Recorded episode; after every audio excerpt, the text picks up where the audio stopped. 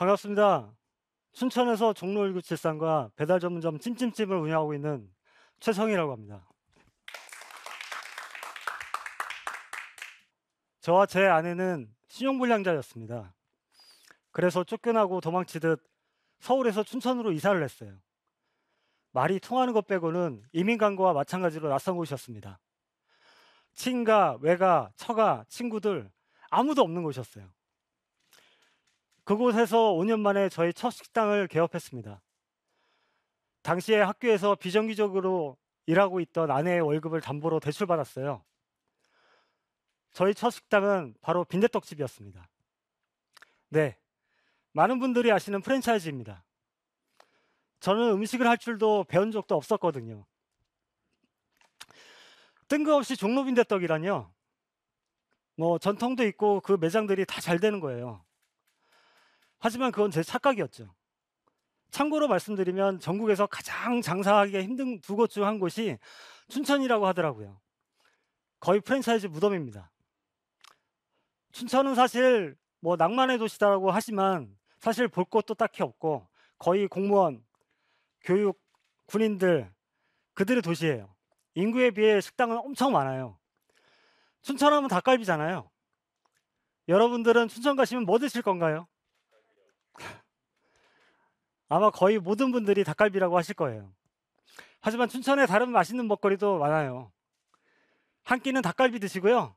한 끼는 다른 거 드시길 추천드립니다. 네. 아, 어느 날인가 하도 손님이 없어서요. 식당 앞에 앉아 한숨을 쉬고 있는데 두 분이 식당 앞에 오시면서 그러더라고요. 여기서 한 잔 더 할까? 하는데 말이 끝나자마자 한 분이 오빠! 여기 더럽게 맛없어! 라는 거예요. 어찌나 크게 말하던지 그 조용한 골목의 메아리가 하, 더럽게 더럽게 맛없어 맛없어 맛없어 맛없어 맛없어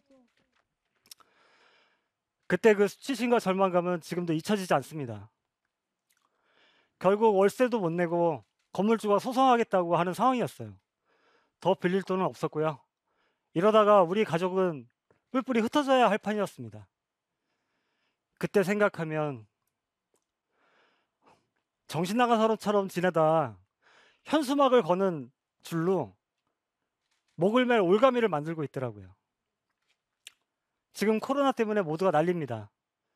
특히 우리 외식업이 많이 힘드시죠? 저도 꽤 가파른 성장세에 있었는데 코로나 때문에 주춤하고 있습니다. 하지만 어려울 때일수록 한 발 더 나가려 합니다. 이 와중에도 식당을 하나 더 오픈했고요. 요즘 유행인 간편식 제품도 곧 출시하게 됩니다. 박수 한번 주세요. 고래도 춤춘다고 하는데. 고맙습니다. 참 말하기 힘든 얘기인데요. 신용불량자였어요.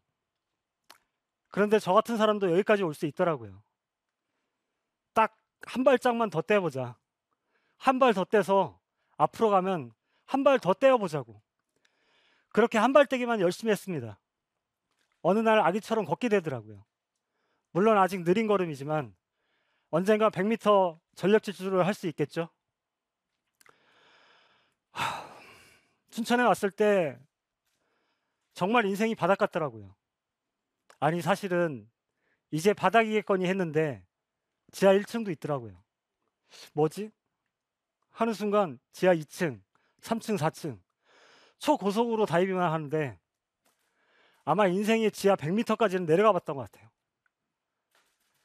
음, 이 친구들이 제 아이들이에요. 사남매. 어려운 살림에 싸우기도 많이 싸웠지만 아이는 어느새 많이 더 나왔죠. 나라에서 저출산율이라고 해서 나은 건 아니에요. 정말 사랑해서 낳았기 때문이죠. 정말 잘 키웠어요. 어쩔 땐 저보다 어른 같아요. 63세 젊은 나이에 돌아가신 어머니가 요즘 너무 보고 싶어요. 이제 이제라도 말씀드리고 싶어요. 고맙다고. 아들로 태어나게 해주셔서. 신용불량자에서 벗어나 신용카드 한 장, 딱 한 장 만들기까지 거의 10년이 걸렸어요. 그러기 위해 정말 별거 다 했습니다. 아침에는 보험 설계사로, 점심에는 이끼를 따러 강원도 험산을 뒤지고 그 인삼에 깔려 있는 녹색 이끼 아시죠? 그거 국내산이고요. 자연산이에요. 제가 밥도 굶어가면서 딴 거예요. 그거 따러 갔다가 정말 죽을 뻔한 적도 있었어요. 그 다음 오후 5시부터 새벽 5시까지 대리운전을 했습니다. 쉬는 날도 없이 명절도 없이 365일 18시간씩 일했어요. 그렇게 일해 피땀 눈물로 만든 돈과 아내의 월급을 담보로 잡힌 돈으로 춘천에서 종로 빈대떡을 손님한테 많이 혼났어요. 춘천 빈대떡이라고 이름 안 지었다고. 예. 미리 말씀드려서 아시죠? 요즘 젊은 친구들 말대로 정말 영끌했는데 다 하늘로 날아간 거죠. 지금은 여유롭게 말씀드리지만 정말 힘들었습니다. 정말 다시는 돌아가고 싶지 않아요. 첫 식당이 망했다고 물러설 수가 없었습니다. 돈이 없어서 간판만 바꿨어요. 상호는 종로 1973. 이곳은 무얼 파는 곳일까요? 이름만 들어서도 저도 잘 모르겠어요. 뭐 파는 곳인지. 질문 하나 드릴게요. 여러분은 가장 축복받은 날이 언제인가요? 사람들이 온전히 당신을 사랑해주고 행복하기만 바라며 축복해주던 그때요. 어느 순간 그런 생각이 들더라고요. 누구의 아버지, 가장, 그 많은 날 미친 듯이 살아왔는데 그 많은 날 중에 저는 없더라고요. 그래서 곰곰이 생각을 해봤죠. 그때가 제가 태어난 날이더라고요. 정작 아무것도 할 수 없는 아기였지만 사람들이 존재 그 하나만으로 예뻐해주고 인정해주던 그날. 저는 여러분들이 자기 자신을 많이 사랑해 주셨으면 합니다. 그래서 제가 태어난 해였던 1973년을 붙여서 종로 1973이라고 상호를 바꿨어요. 제 자신을 다시 찾고 싶었습니다. 하지만 춘천에서 여전히 종로 1973. 더 이상한 이름이 됐다는 걸 알아요. 아마 검색해 보시면 대한민국에 종로 1973은 저희 집 한 군데밖에 없을 겁니다. 그리고 또 하나 그날은 어머니가 제게 엄청난 유산을 남겨준 날이기도 합니다. 바로 음식에 대한 센스입니다. 모든 음식을 제가 다 만들었어요. 메인 음식과 밑반찬 하나까지. 근데 어라? 이게 다 맛있는 거예요. 빈대떡집 시절하고는 완전히 달라진 거죠. 음식이 재능, 음식에 재능이 있다는 것을 그때 알게 됐어요. 어머니의 음식 솜씨가 무척이나 좋았거든요. 그 손맛을 물려받은 것 같아요. 모든 걸 다 바꾸니 매출이 서서히 올라가더라고요. 그래도 저희 여섯 가족이 살기에는 어려운 건 마찬가지였어요. 그 힘든 상황에서 잘 되기 시작한 건 공부를 하면서부터입니다. 사람이 아무것도 할 수 없게 되면 무엇을 할 것 같나요? 가장 쉽지만 안 하던 일을 하더라고요. 네. 저는 책을 펴게 됐습니다. 가장 힘들 때 책을 보고 장사 공부를 하기 시작했어요. 배미나 아카데미 장사 수업도 많이 보고요. 장사에 관련된 강의도 미친 듯이 찾아다녔습니다. 배달 시장이 포화 상태다, 레드오션이다라고 말을 하지만 그것도 어떻게 하느냐에 따라 달라지는 것 같아요. 전 배달만 하는 찜찜찜이라는 브랜드를 만들었는데요. 모토가 배달과 포장으로 호사를 누리게 해드리겠습니다입니다. 코다리찜, 가오리찜, 해물찜들의 맛도 차별화하고요. 양도 푸짐하게 남다른 서비스도 드리면서 두 달 만에 점유율 25%를 확보했고요. 찜수 700개, 리뷰만 500개 만들었습니다.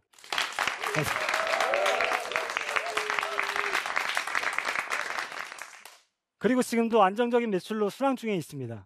두 가게를 필두로 확장하려고 하고 있고요. 아, 너무 가난하고 어려워서 아내랑 싸움도 많이 했어요. 네 명의 아이들을 10년 동안 보증금 천만 원짜리 월세 집에 살았는데요.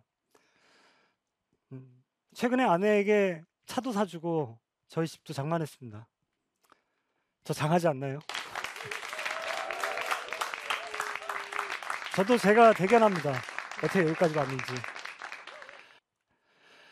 지금 장사도 아직고 형편도 나아지니까 자신감도 생기고 용기도 나지만 제게도 지워지지 않는 마음의 무거움, 여기 가슴 속에 묵직하게 자리 잡고 있는 것이 있어요. 저희 너무도 착한 네 명의 아이들인데요. 특히 영상 쪽에 공부하고 있는 둘째 아들이 제일 마음 아- 아픕니다. 언제부터인지 잘 먹지도 못해요. 숨쉬기도 어렵다고 합니다. 사회생활을 전혀 할 수 없는 상황이에요. 수많은 병원을 다녀봤지만 병명이 나오지 않습니다. 제 생각에 아마도 그동안 아빠로서 좋은 모습을 보여주지 못해서 그런 것 같아요. 제가 못나서 무능력해서 마음에 큰 병을 얻은 게 아닌가. 그래서 진짜 둘째 아이를 생각해서라도 열심히 살려고 해요. 마지막으로 지금 정말 어려운 시절을 보내고 계시는 외식업 사장님들께 하고 싶은 이야기가 있어요. 저도 그 힘든 마음 너무나 잘 알아요.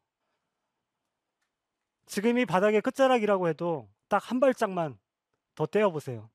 그렇게 한 걸음 한 걸음씩 더 떼어내어 보시면 언젠가 앞으로 나갈 자신들을 만나게 되실 거예요. 제 영상을 보고 계실 분들께 부탁드립니다.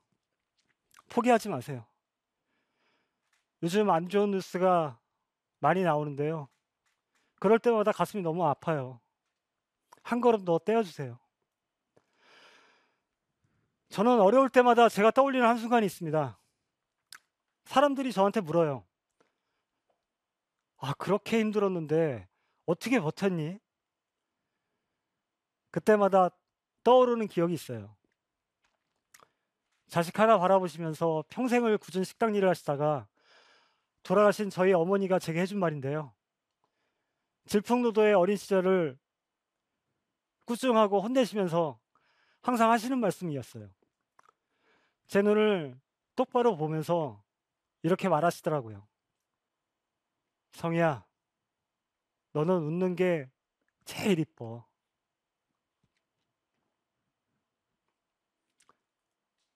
여러분은 제 웃는 모습이 어떤가요?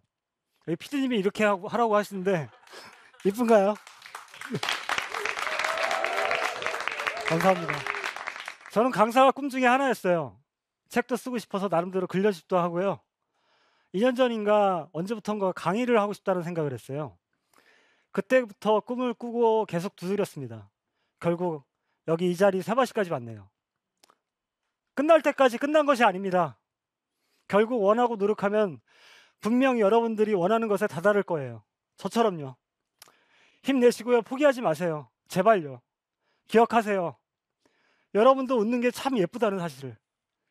그 웃는 모습을 보며 가족들은 살아가는데 큰 힘이 될 겁니다. 감사합니다.